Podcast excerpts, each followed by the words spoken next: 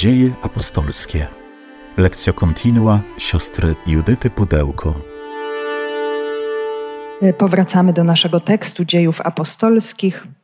Zanim zaczniemy to rozważanie, powierzmy ten cały nasz dzień, wszystkie te nasze dzisiejsze doświadczenia Panu, z tą prośbą, aby On nieustannie posyłał nam swojego ducha, tego ducha, który jest Jego obecnością pośród nas, aby dzisiaj to słowo też mogło dotknąć naszych serc i naszego życia. Panie Jezu Chryste, uwielbiamy Cię w tajemnicy Twojego zmartwychwstania, że przychodzisz do nas w mocy swego ducha, aby nas oświecić, umocnić, aby nam przypomnieć o, Twojej, o swojej miłości do nas. Oddajemy Ci nasze umysły i serca i prosimy Cię, niech Twój święty duch daje nam poznawać coraz bardziej Ciebie, przyjmować Twoje słowo i przyjmować dar Twojej miłości. Oddajemy Ci to wszystko, co jest w naszych sercach, co jest treścią naszego dnia, wszystkie nasze trudy, zmęczenie i prosimy Cię, udzielaj nam Twego Ducha Świętego. Przyjdź o Duchu Święty, przyjdź mocy Boga i słodyczy Boga. Przyjdź Ty, który jesteś poruszeniem i spokojem zarazem.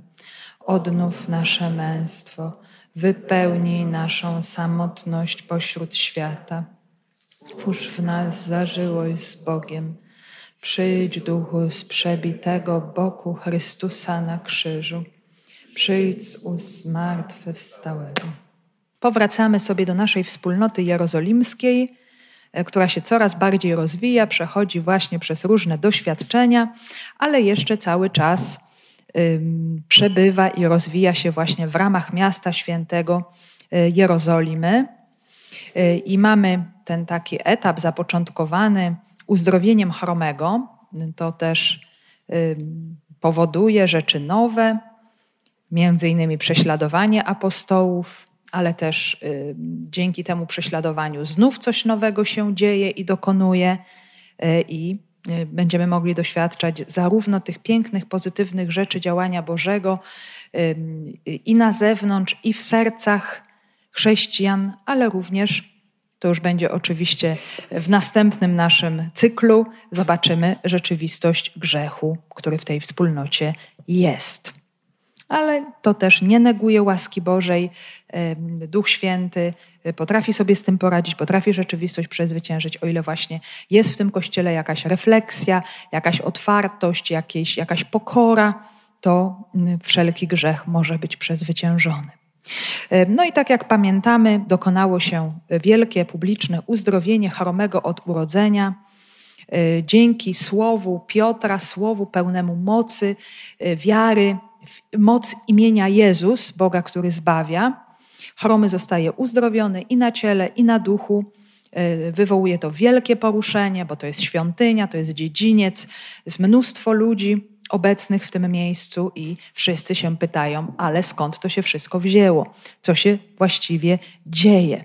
I wychodząc właśnie od tej sytuacji, Piotr, e, jak to zwykle, czyni i będzie czynił Także będziemy jeszcze słyszeć o tych rzeczach w różnych innych miejscach.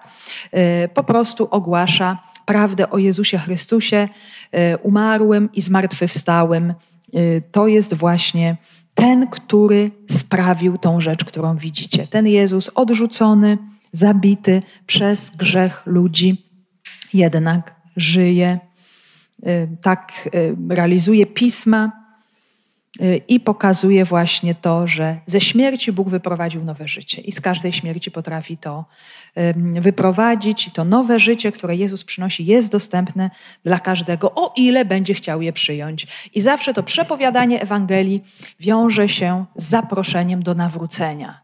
Także to jest taki nieodłączny element e, takiego prawdziwego, autentycznego głoszenia, bo to głoszenie to nie jest tylko po to, żeby tak się nam miło zrobiło, żeby się tak wzruszyć, rozrzewnić, no i żeby było tak fajnie, ale to musi być zawsze jakiś konkret, e, który coś w życiu człowieku, człowieka zmienia. Więc przede wszystkim chodzi o zmianę myślenia, e, czyli popatrzenie na to, kim jest Bóg, jaki On jest wobec mnie.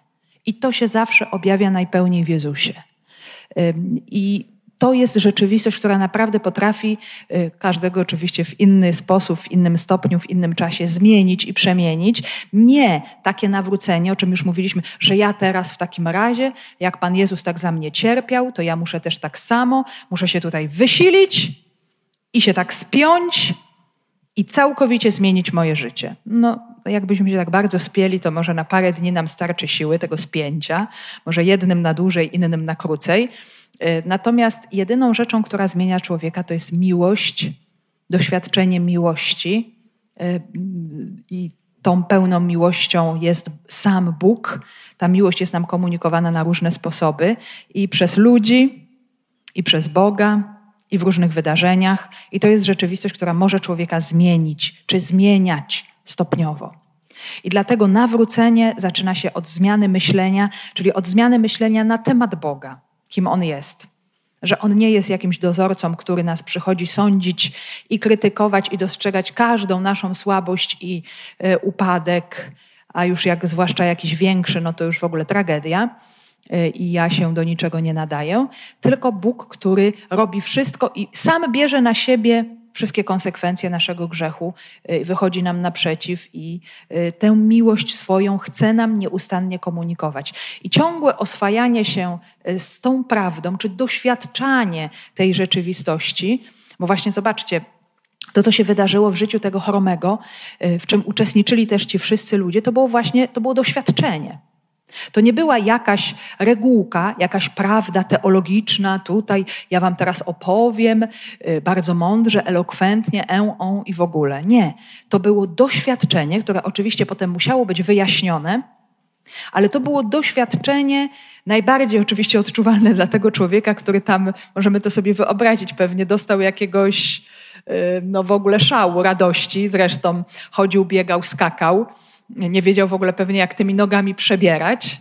Y, y, no, to, to, to, to musiała być rzecz nieprawdopodobna. Y, natomiast też i dla tych wszystkich ludzi, którzy go znali przez całe lata, widzieli, że tak było i że nastąpiła właśnie taka zmiana. I to pokazało tym ludziom, co miało im pokazać, z tym wyjaśnieniem Piotra, od kogo to pochodzi. Aha, to Bóg się nami interesuje. My go w sposób realny obchodzimy. Ja nie jestem w moim życiu zdany sam na siebie, że ja muszę te wszystkie moje ciężary dźwigać.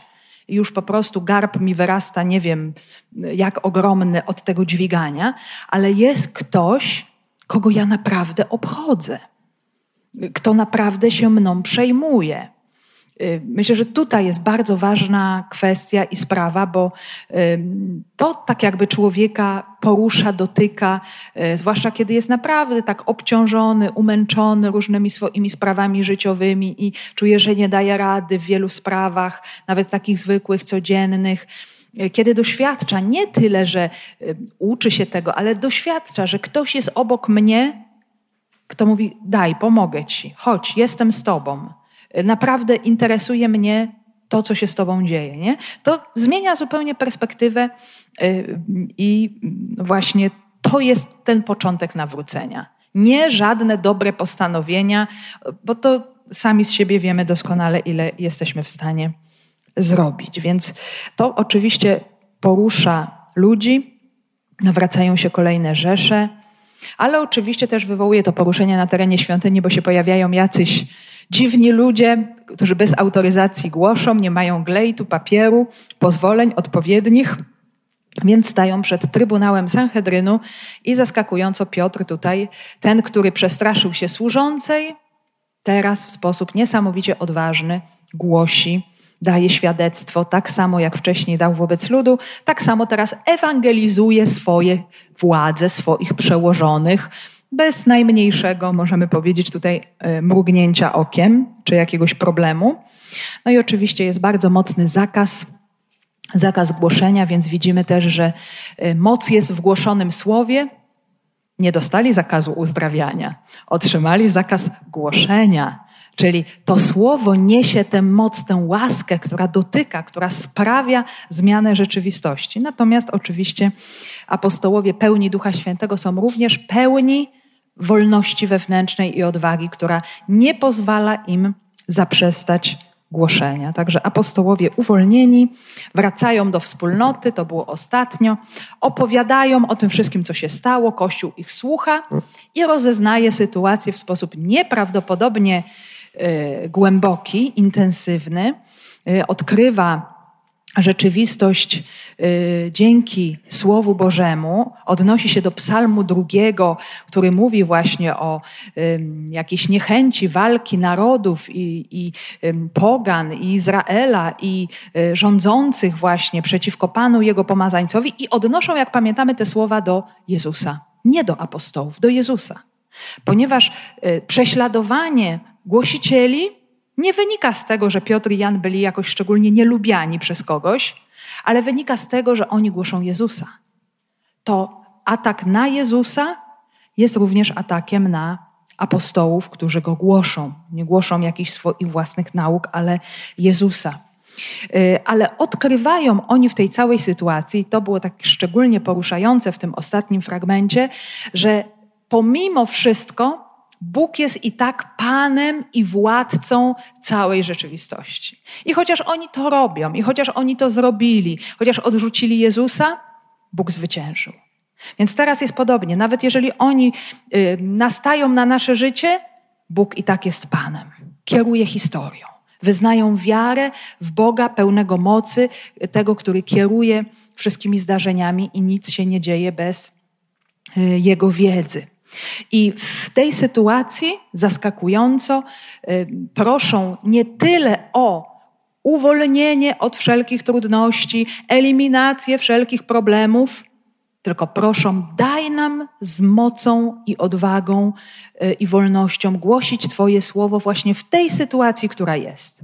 No i y, jest to modlitwa tak skuteczna, że natychmiast trzęsie się ziemia, stępuje duch i apostołowie mogą dalej głosić. Cała wspólnota e, przeżywa taką małą pięćdziesiątnicę, mały moment wylania ducha, e, który powoduje znów konkretny efekt, bo jak duch wstępuje, znaczy on cały czas jest obecny, ale jak się pojawiają te przejawy jego przyjścia, to wstąpienie, to on zawsze tworzy rzeczy nowe. To on zawsze coś tam jeszcze dodatkowego działa, no bo jest stworzycielem, jest ożywicielem, po prostu to jest jego natura i on nie potrafi inaczej. On musi coś zawsze zadziałać. No i zobaczmy, w jakim kierunku teraz to wszystko się z dziejów apostolskich.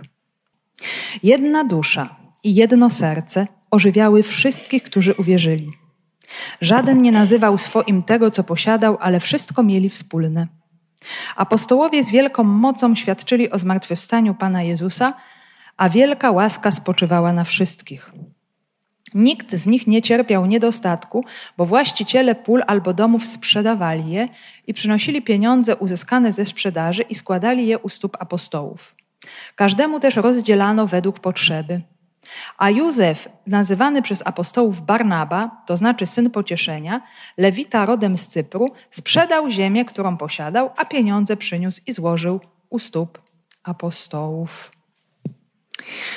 No właśnie, taki tekst, który nam pokazuje jakiś idealny obraz i będziemy sobie zadawać pytanie, jak to w rzeczywistości wyglądało i co święty Łukasz chce nam tutaj w tym momencie e, powiedzieć. Otóż, e, jaki jest efekt tej małej pięćdziesiątnicy? Jedna dusza i jedno serce ożywiały wszystkich, którzy uwierzyli.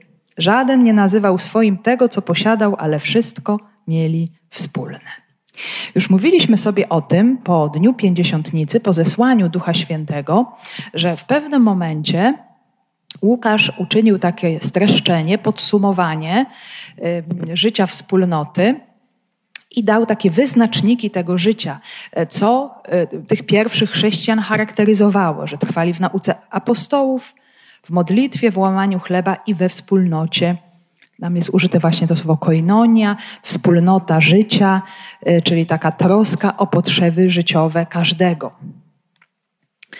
Y, I teraz po tym kolejnym wylaniu ducha, ziemia się zatrzęsła i ten duch stąpił, Łukasz znów dokonuje takiego podsumowania, y, które pokazuje w sposób taki ogólny, ale też będzie i przykład konkretny, styl życia wierzących, sposób życia wierzących. I wtedy była mowa o czterech elementach, czyli była nauka apostołów, trwanie w tej nauce, w modlitwie, łamanie chleba, czyli wspólne posiłki, Eucharystia, e, no i ta wspólnota koinonia, e, te wspólne dobra.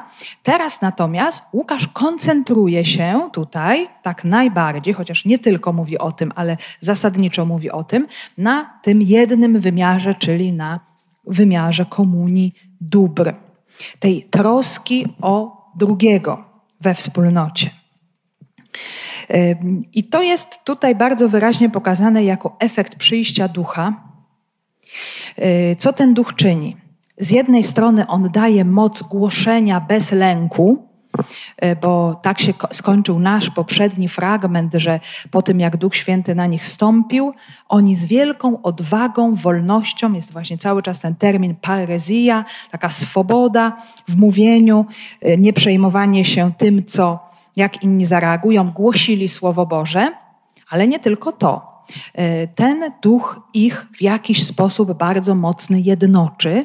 Jednoczy ich tak, że pomimo, że różnią się między sobą jako ludzie, mają no coś wewnętrznie wspólnego. Jest to jakieś zjednoczenie czysto wewnętrzne. To nie jest coś, że właśnie jakaś organizacja, którą łączy jedynie jakiś tam szczytny nawet cel, no i teraz my wszyscy się skupiamy na tym celu i ognia, i do boju, i działamy. E, tutaj jest coś zupełnie innego. Właśnie to nie jest klub przyjaciół, ani jakiś właśnie tutaj działaczy, jakiejś organizacji, ale to są ludzie, którzy wszyscy od wewnątrz są poruszani przez tego samego ducha, który powoduje w nich jakieś skutki. Y, we wszystkich tych ludziach. Nie? I y, tutaj mamy wszystkich, y, wszyscy, którzy uwierzyli, natomiast tak dosłownie w tekście greckim mamy mnóstwo które uwierzyło, mnóstwo ludzi, którzy uwierzyli. Tutaj jest taka idea wielości. Wielość ludzi nam się od razu kojarzy z pewną różnorodnością, różnością. Jeszcze będziemy to dostrzegać w tych różnych opisach, tekstach, że e, pojawi się też różne rozumienie pewnych rzeczy, będą pewne dyskusje nawet już za jakiś czas, nawet doktrynalne, będą dyskusje, ale właśnie jest ta wspólna siła jednocząca wszystkich od wewnątrz, ta siła, która pomaga te różne problemy rozwiązywać czy, się, czy stawiać im czoło, i to jest właśnie Duch Święty, który łączy i jednoczy właśnie to y, całe mnóstwo. E, I to mnóstwo, czym się charakteryzuje? Że ma jedną duszę i jedno serce. Także możemy tłumaczyć duszę, ale też życie, bo mamy greckie słowo psyche i kardia. Psyche to jest zarówno dusza, jak i życie w języku greckim. Kardia, czyli serce. E, I jak sobie weźmiemy te dwa terminy, czy chociażby weźmiemy Ewangelię do ręki, czy weźmiemy do ręki nawet e, grecki Stary Testament Septuagintę, to zobaczymy, że te terminy, one oznaczają wewnętrzny świat człowieka. Świat jego myśli, jego przeżyć, jego uczuć, jego wewnętrznych poruszeń, ale też decyzji. E, to jest też ta przestrzeń, w której człowiek spotyka się z Bogiem i podejmuje decyzje. E, mamy właśnie tutaj chociażby to piękne odniesienie do miłości Boga, do, zaproszenie do miłości Boga w Księdze Powtórzonego Prawa 6.5, e, które potem też Jezus powtarza w Ewangelii, kiedy mówi o przykazaniu miłości. Będziesz miłował Pana Boga swego, z całego swego serca, z całej swej duszy, ze wszystkich swych sił. Czyli właśnie tymi władzami wewnętrznymi będziesz kochał. Czyli nie jakoś powierzchownie, ale całą głębią swojej osoby, całe wnętrze człowieka jest zaangażowane. I tutaj właśnie też Łukasz nam pokazuje, że to zaangażowanie wspólnoty, to przyjęcie ducha dokonuje się właśnie na tej płaszczyźnie wewnętrznej i że oni są w jakiś sposób wewnętrznie e, dotknięci, wewnętrznie zjednoczeni. E, oczywiście Łukasz był Grekiem, też o tym wiemy, e, więc nie tylko znał, czy poznawał, myślę, że poznawał stopniowo Septuagintę i całą tradycję biblijnego Izraela, bo jest i w Ewangelii, również w dziejach są te odniesienia i do proroctw, i do całej drogi pierwszego przymierza, więc on to wszystko przywołuje, ale nie byłby sobą, gdyby również nie gdzieś łączył całej Ewangelii z pewnymi innymi elementami świata myśli grecko-rzymskiej.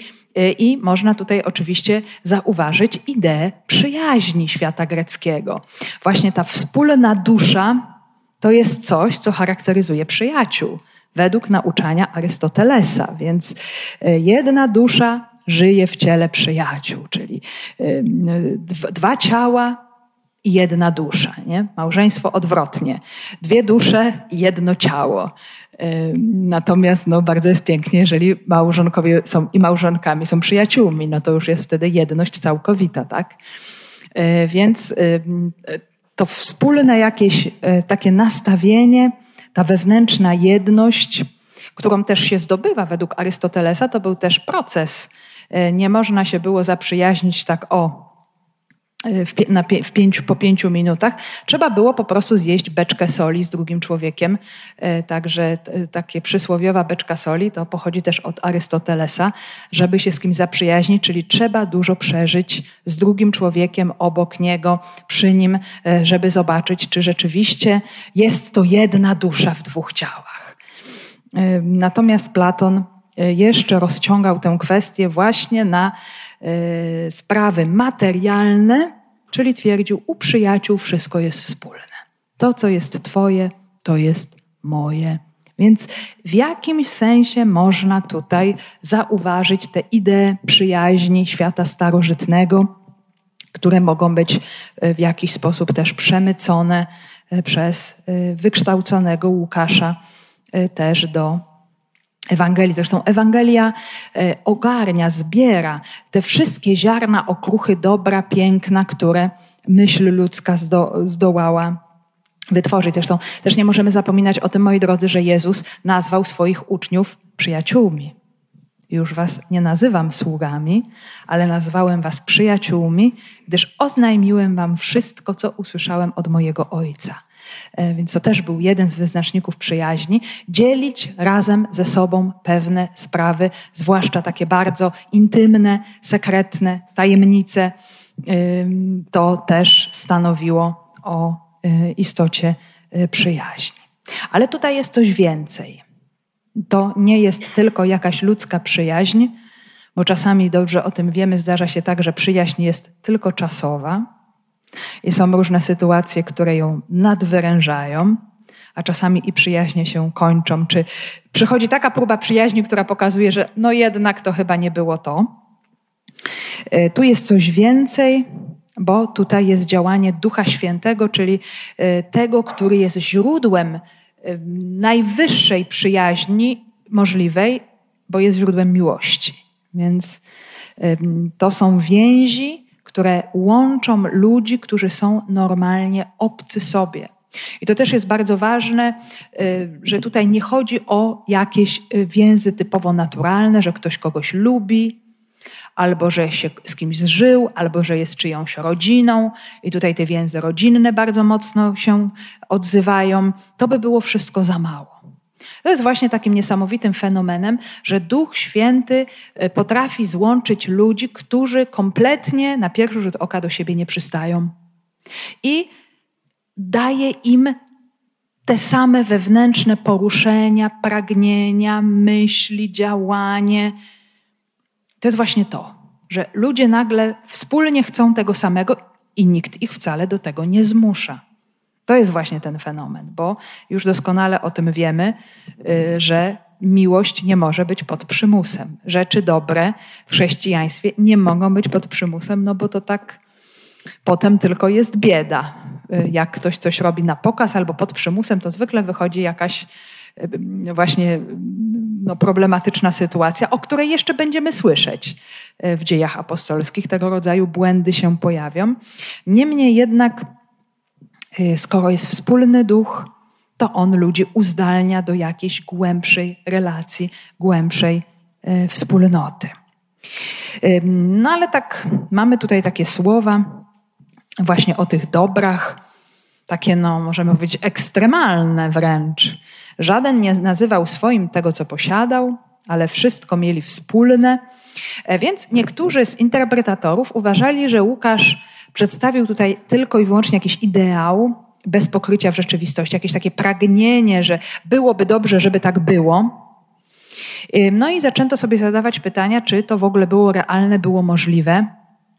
Y, więc y, oczywiście wszędzie, gdzie są ludzie, tam są i problemy, i nie wszyscy są od razu idealni i doskonali, ale też patrząc na rzeczywistość, cały kontekst powstawania y, chrześcijaństwa, Kościoła, to też musimy wiedzieć, że próby praktykowania takiego ideału już były. Mamy na przykład właśnie różnego rodzaju wspólnoty w świecie greckim, a najbardziej tutaj nam się rzuca w oczy żydowska grupa kumrańczyków, którzy właśnie prowadzili takie życie typowo wspólnotowe, oddawali właśnie wszystkie swoje dobra e, zarządowi tejże wspólnoty. No, taki możemy powiedzieć styl życia mniejszego prowadzili. Więc już coś takiego, przynajmniej zewnętrznie, miało miejsce.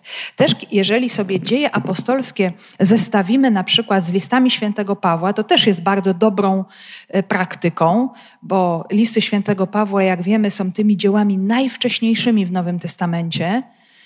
E, przynajmniej te wczesne listy, czy te tak zwane protopawłowe, bo już późniejsze, typu listy pasterskie, Tymoteusza, Tytusa, no to już wskazują na nieco późniejszy etap zaawansowania wspólnoty kościelnej i mogły powstać jedynie w szkole świętego Pawła, ale tutaj różne są hipotezy, no ale takie listy właśnie jak list do Rzymian, do Koryntian, do Galatów, do Filipian, e, one nam przedstawiają właśnie też praktykę wspólnot założonych przez Pawła, nawiedzanych przez Pawła, formowanych przez Pawła.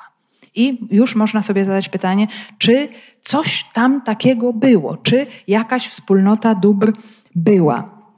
E, co jest właśnie też bardzo ciekawe, e, kiedy jest Sobór Jerozolimski, będziemy sobie o tym mówić jeszcze dalej, e, czytając dzieje apostolskie, kiedy będzie zderzenie świata pogańskiego i żydowskiego, kiedy będzie próba rozwiązania problemu, no i co z tymi poganami mamy zrobić, to ostatecznie właśnie, jak pamiętamy, Kościół rozezna, że zbawienie jest dla wszystkich, Ewangelia jest dla wszystkich i właśnie tutaj dziś poznany Barnaba, E, będzie wraz z Pawłem e, apostołował wśród pogan.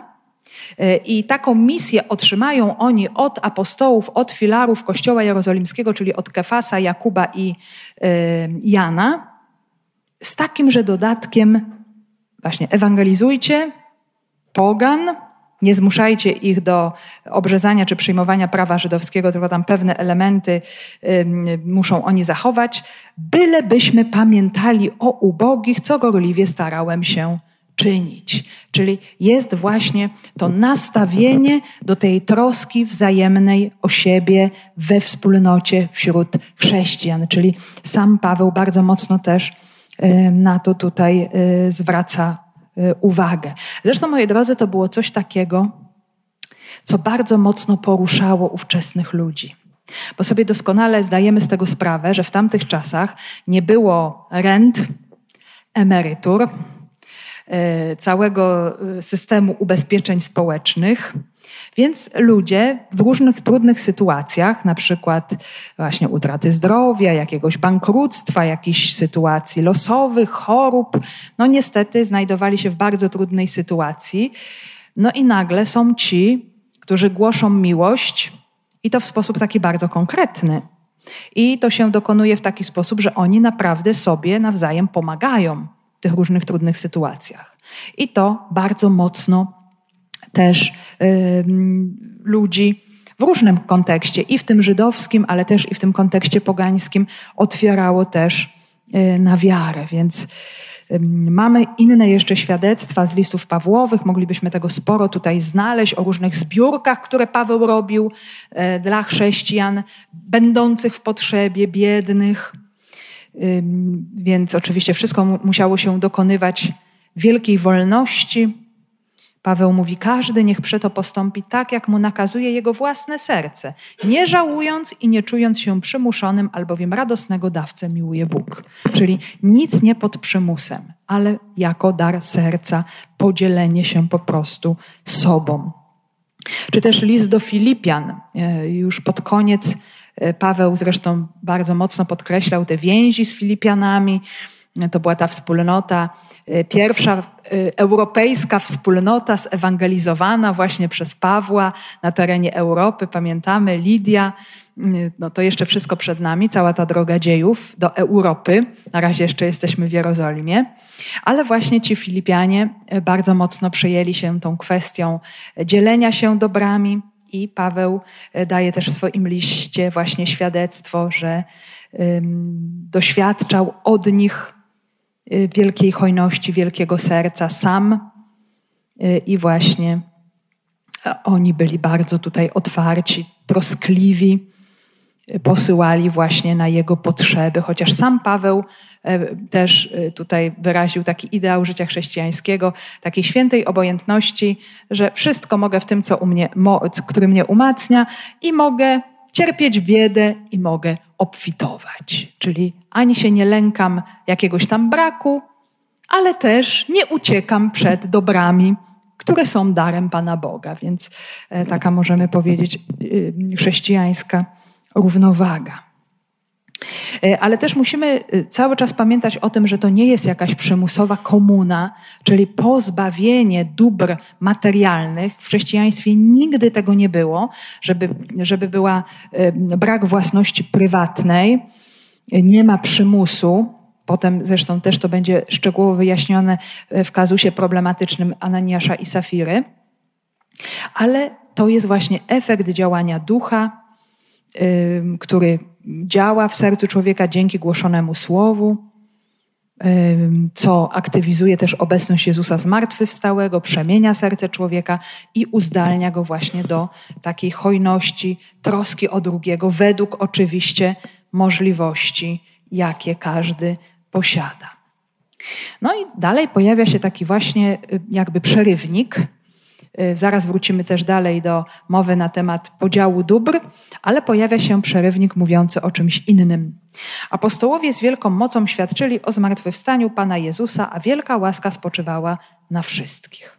Czyli y, cały czas Łukasz nam przypomina, kto jest siłą napędową życia wspólnoty. Że to nie są jakieś tam zewnętrzne ustalenia, nakazy, zakazy yy, i przepisy, ale ponieważ cały czas to słowo jest głoszone, apostołowie właśnie dzięki duchowi ze swobodą to słowo o zmartwychwstałym głoszą, e, głoszą bez lęku, e, dokonują się pewnie wielkie znaki i cuda, no to są też możliwe inne rzeczy. Nie? Jest tutaj e, ta bardzo ścisła zależność pomiędzy jednym i drugim. Skoro my pozwalamy Duchowi Świętemu działać poprzez to głoszone słowo, to pozwalamy temu Duchowi Świętemu działać również w innych wymiarach życia. Nie jest ta wolność słowa, ale jednocześnie jest ta wolność serca, właśnie tej troskliwości, tej wolności, tej hojności. Czyli cały czas jest wskazówka na to, że to jest efekt działania Jezusa Chrystusa zmartwychwstałego, efekt zmartwychwstania. Zobaczmy, to nie jest tylko to, że choromy chodzi albo że się dzieją jakieś nadzwyczajne, spektakularne uzdrowienia, no to Pan Jezus działa, tu się Duch Święty objawia. Ja tak myślę, że my czasami nie dostrzegamy bardzo wielkich przejawów Ducha Świętego w naszym życiu. Duch Święty się nami posługuje, czasami w ogóle nie jesteśmy tego świadomi. Dokonują się wielkie i dobre rzeczy, a myślimy, że to jest takie zwyczajne, normalne i w ogóle i myślimy, że Duch Święty to tylko jak właśnie, jak człowiek z wózka inwalidzkiego wstanie albo niewidomy widzi, a no to Duch Święty tutaj zadziałał, uzdrowił i się stały rzeczy niezwykłe. Zobaczmy, nie jest tak. Duch Święty uzdalnia serce człowieka do czynienia dobra. I czasami takiego, który może nam się wydawać zupełnie, zupełnie zwyczajny. Dlatego je czynimy, ponieważ Jezus Chrystus zmartwychwstał i jest żywy. I On nam daje wolność i wszystko to, co jest y, potrzebne właśnie do y, takiego radosnego, wolnego czynienia dobra, czyli nie takiego dobra pod przymusem. No bo tam, gdzie człowiek musi się zmuszać, no czasami trzeba tak od siebie trochę wymagać, nie? Ale Duch Święty daje człowiekowi właśnie też taką lekkość, łatwość w czynieniu dobra. Nikt z nich nie cierpiał niedostatku, bo właściciele pól albo domów sprzedawali je i przynosili pieniądze uzyskane ze sprzedaży i składali je u stóp apostołów. E, I tutaj mamy takie ciekawe odniesienie do, znów do prawa żydowskiego, dotyczącego ubogich w ogóle, jak to wszystko było, bo ubodzy po prostu byli. Skąd się w ogóle wzięło ubóstwo, moi drodzy? Y, no bo Pan Bóg stworzył świat dobrym, wielkim, takim, żeby każdy miał wszystko, co jest mu potrzebne. Taki jest twórczy zamysł Pana Boga. Żeby każdy mógł korzystać z tych pięknych Bożych darów. No ale niestety oczywiście grzech spowodował to, że ludzie zaczęli między sobą walczyć i kto silniejszy, ten ma. A kto jest słabszy, albo może czasami niezaradny, albo czasami nie ma, bo to jest zawinione w jakiś sposób, więc tutaj są bardzo różne powody tej nierówności społecznej. E, I w pewnym momencie w historii Izraela Pan Bóg chciał to zmienić. W jaki sposób? Otóż, kiedy wyprowadził swój lud, który był ludem niewolników w Egipcie, więc wszyscy byli w stanie tragicznym, mniej lub bardziej, zależy jak ktoś tam pracował i jak był bity, wszyscy byli w stanie tragicznym i wszyscy zostali wyzwoleni i wszyscy zostali uczynieni ludem Bożym. I wszyscy otrzymali dekalog, i tenże dekalog miał pozwolić im traktować się nawzajem dobrze i sprawiedliwie, żeby nie było tejże nierówności. Żeby ten drugi brat, siostra, żeby mieli tak samo jak ja czy jak ktoś inny. Nie? Więc y, oczywiście potem to rozwarstwienie społeczne i ta niewierność dekalogowi sprawiły, że również właśnie w Izraelu zaczęły narastać te nierówności społeczne, co widać zwłaszcza w nauczaniu proroków, e, jak brat uciska brata, oszukuje, wykorzystuje, kantuje, e, jeszcze tych ubogich najbardziej e, stara się wykorzystać. Więc dlatego też mamy w Księdze Powtórzonego Prawa rok szabatowy, co siedem lat, kiedy darowano długi, czy przynajmniej to miało do tego prowadzić darowanie długów, darowanie win, oddawanie sprzedanej ziemi. Każdy powraca do swojej własności. Ziemia odpoczywa. No właśnie. I to był właśnie y, jakaś, jakaś obietnica, że nadejdzie czas, kiedy tej biedy nie będzie. Y, z czym ta obietnica się wiąże. Ale u ciebie nie powinno być ubogiego. Pan bowiem pobłogosławi ci na ziemi, którą Pan Bóg Twój daje ci w posiadanie. Jeżeli będziesz słuchał wiernie głosu Pana Boga swego, wykonując dokładnie wszystkie polecenia, które ja Tobie dzisiaj daję. Czyli właśnie posłuszeństwo Bogu, wierność Bogu również ma, czy będzie mieć jakiś oddźwięk w tym życiu zewnętrznym, w życiu społecznym, nawet w życiu ekonomicznym to tak miało się dokonać. Co więcej, y, interpretacja żydowska jeszcze to poszerza, bo kiedy weźmiemy Targum Neofiti do Księgi Powtórzonego Prawa, czyli aramejską wersję tejże księgi już z interpretacją, y, to ta obietnica braku ubogich była wiązana z przyjściem Mesjasza.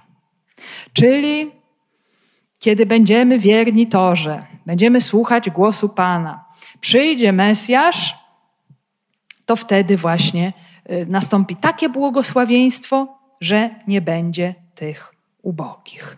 I chyba coś takiego tutaj chce nam pokazać Łukasz, taką ideę, że Bóg nie chce tych nierówności, takich możemy powiedzieć drastycznych. Wiadomo, nie chodzi o to, żeby wszyscy robili to samo, czy wszyscy mieli jednakową ilość. Chodzi o to, że każdy ma, zaraz do tego dojdziemy, każdy ma mieć tyle, ile potrzebuje a potrzeby są bardzo różne. Jeden potrzebuje mieć wiaderko, a drugi y, potrzebuje mieć szklaneczkę, więc y, potrzeby ludzi są też bardzo różne, ale chodzi po prostu o takie błogosławieństwo, takie otwarcie się nawzajem na łaskę Bożą i na drugiego, żeby tej biedy na świecie nie było. I ta hojność tutaj nie jest jakimś aktem jednorazowym, że teraz pod dyktando zostało zarządzone, proszę bardzo, sprzedajemy wszystkie nasze dobra, wszystko oddajemy i koniec, kropka. No bo zobaczcie, jak wszyscy wszystko sprzedadzą i wszyscy wszystko oddadzą i nikt nic nie będzie miał, to jak można dalej dawać innym? No w pewnym momencie to się wszystko jakoś skończy. Więc nie chodzi tutaj o taki jednorazowy akt, że wszyscy się wszystkiego wyzbywają. Jest to, możemy powiedzieć, taki proces, taki, taka rzeczywistość, która się pojawia, która trwa. Zresztą użyty nawet tutaj czas imperfektu też wskazuje na swoistą praktykę, że po prostu wspólnota widzi jakąś potrzebę i ktoś mówi: Aha, no to dobrze, to zaradzimy tej potrzebie w taki sposób. I to w taki sposób y, te dobra składano do wspólnej kasy, zamiast dawać tą jałmużnę indywidualnie, osoba osobie, no to czynią to poprzez instytucje y, apostołów, y, właśnie dobrowolnie, przyjmując też autorytet apostołów, to ten gest składania u stóp. Chodzi właśnie o to, że oni się tam padali, na twarz przed apostołami, bo to, to apostołowie by na to nie pozwolili, ale chodzi tutaj właśnie o takie przyjęcie ich autorytetu, że to są ci, którzy głoszą nam Słowo Boże, y, którymi się Bóg posługuje, i oni też tutaj będą również autorytetami w tych kwestiach, w tych kwestiach troski y, wzajemnej y, o siebie. Każdemu też rozdzielano według potrzeby czyli właśnie według potrzeby, a nie przydział. Każdy dostaje tyle samo, porówno i nie ma żadnej dyskusji. Nie, bo ludzie mają różne potrzeby. E, czyli zobaczmy, chrześcijaństwo to nie jest jakieś, możemy powiedzieć, ścięcie wszystkich do tego samego poziomu, bo ludzie są zupełnie różni. Jeden potrzeb, ma, tak, ma większą potrzebę w tej dziedzinie, a drugi ma większą potrzebę w innej, a jeszcze inny w ogóle nie będzie widział problemu w tej czy w innej sprawie. Więc e, jest to wszystko związane z kwestią zupełnie też e, indywidualnej. Także ta pomoc jest uporządkowana, dobrowolna i związana właśnie z potrzebą, a nie z przydziałem takim samym jakiejś paczek żywnościowych czy pomocy humanitarnej, e, tak jakbyśmy mogli to sobie wyobrazić. Także e, duch po prostu działa tak, że drugi człowiek nie jest obojętny. Ten, który żyje obok, staje się jakoś rodziną, nie? że człowiek uczestniczy e, w jego losie. Zresztą zobaczcie, to zupełnie inaczej to wyglądało, bo teraz często się przychodzi się do kościoła i nawet często się nie zna w ogóle tych ludzi, którzy są. Natomiast w pierwotnym kościele to było tak, że ci ludzie się znali. Nie? Troszczyli się o siebie nawzajem i y, nawet ta Eucharystia, to uczestniczenie w ciele i krwi Chrystusa, y, to miało zupełnie też inny wymiar, że oni czuli się właśnie, znając się nawzajem, czuli się tym jednym ciałem, y, które się troszczy nawzajem o siebie. Także to było rzeczą o wiele, o wiele łatwiejszą. A Józef, nazywany przez apostołów Barnaba, to znaczy syn pocieszenia, lewita rodem z Cypru, sprzedał ziemię, którą posiadał, a pieniądze przyniósł i złożył u stóp apostołów. I na razie mówimy bardzo, bardzo ogólnie o tej rzeczywistości, natomiast tutaj po raz pierwszy pojawia nam się jakiś konkretny przykład.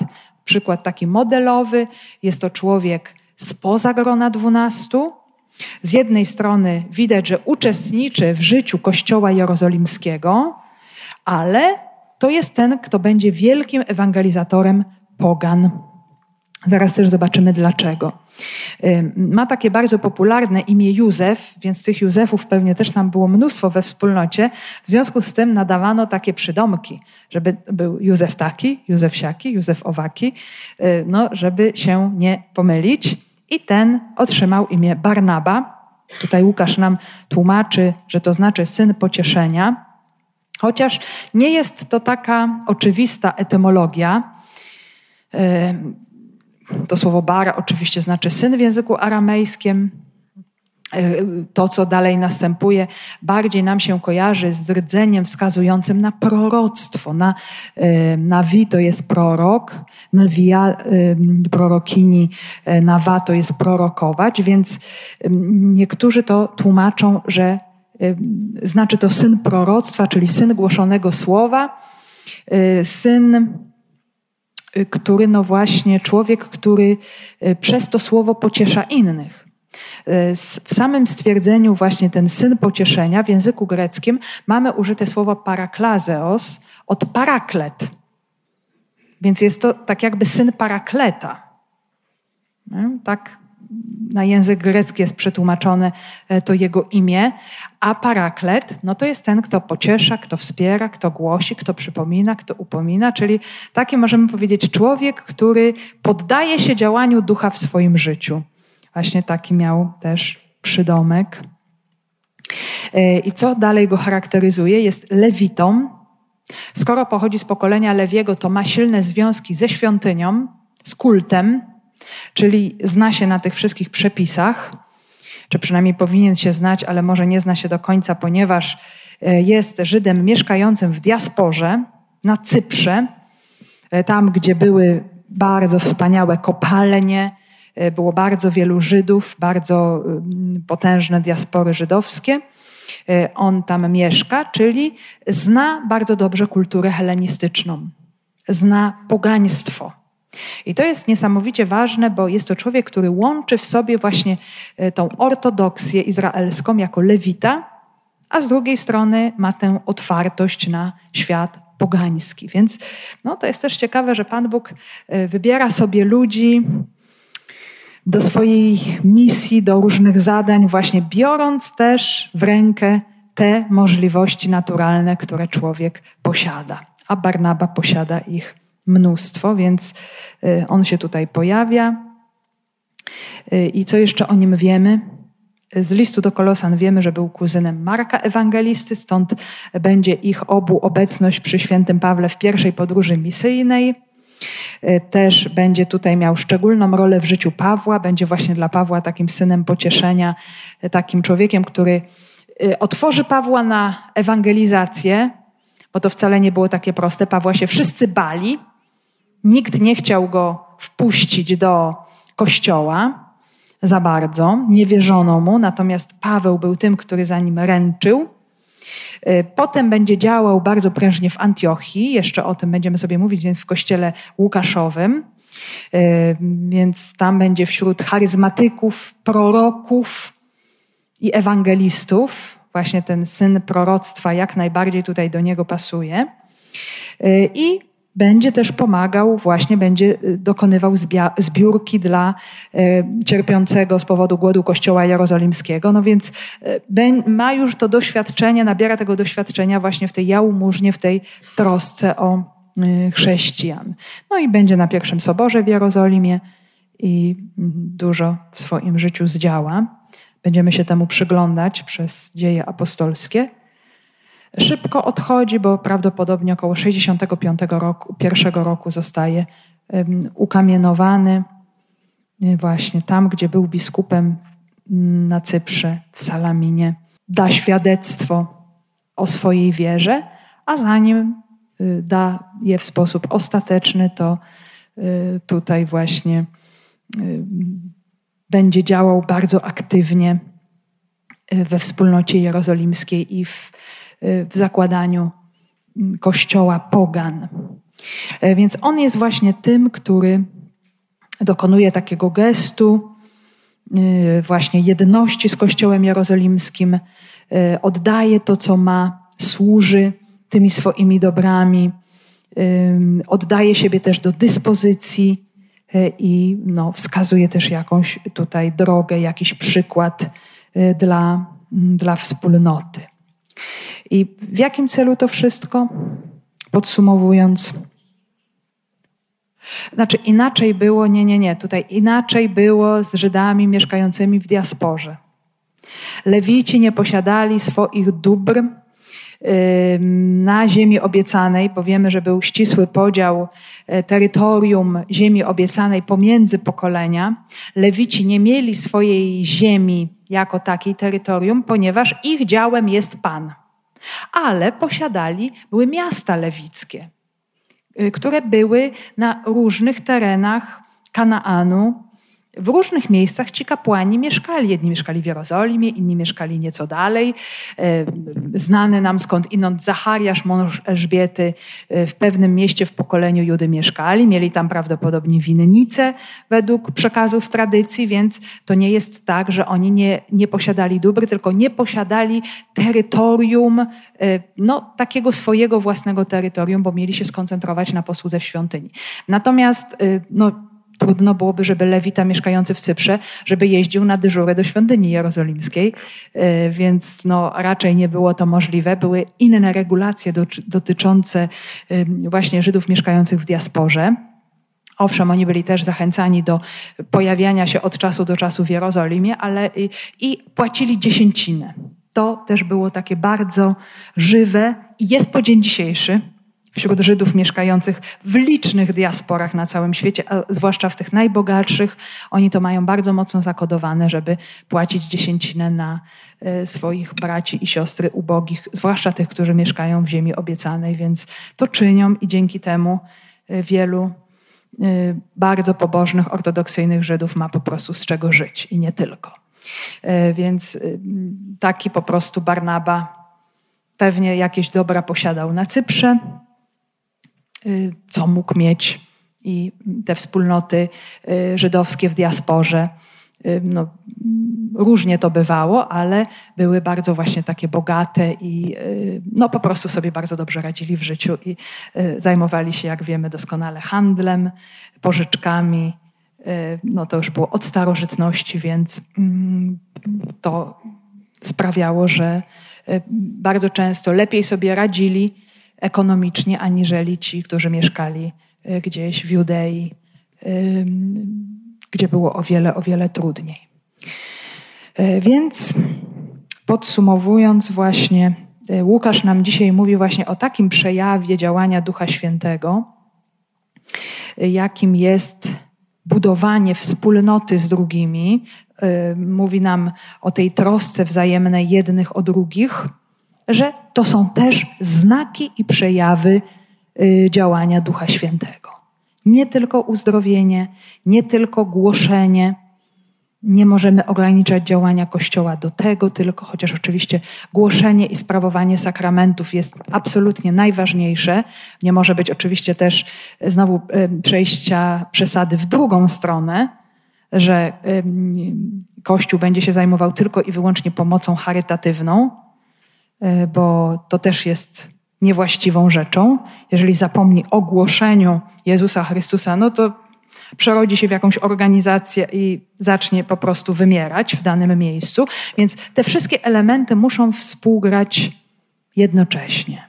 Pierwsze jest głoszenie Jezusa Chrystusa, e, otwieranie się na działanie Ducha Świętego w różnych jego przejawach i też budowanie wspólnoty w której właśnie tą siłą napędową jest miłość, czyli troska wzajemna. Troska taka bardzo konkretna. Czyli właśnie widzisz kogoś w potrzebie, pomóż mu, y, zatroszcz się. Y, I to też jest taką rzeczą charakterystyczną, że w tych pierwszych właśnie wspólnotach tym pierwszym obowiązkiem było pomaganie wewnątrz wspólnoty. To jest charakterystyczne właśnie w Kościele, czyli chrześcijanie troszczą się o tych, którzy są najbliżej, którym Pan im stawia gdzieś tutaj na drodze ich życia.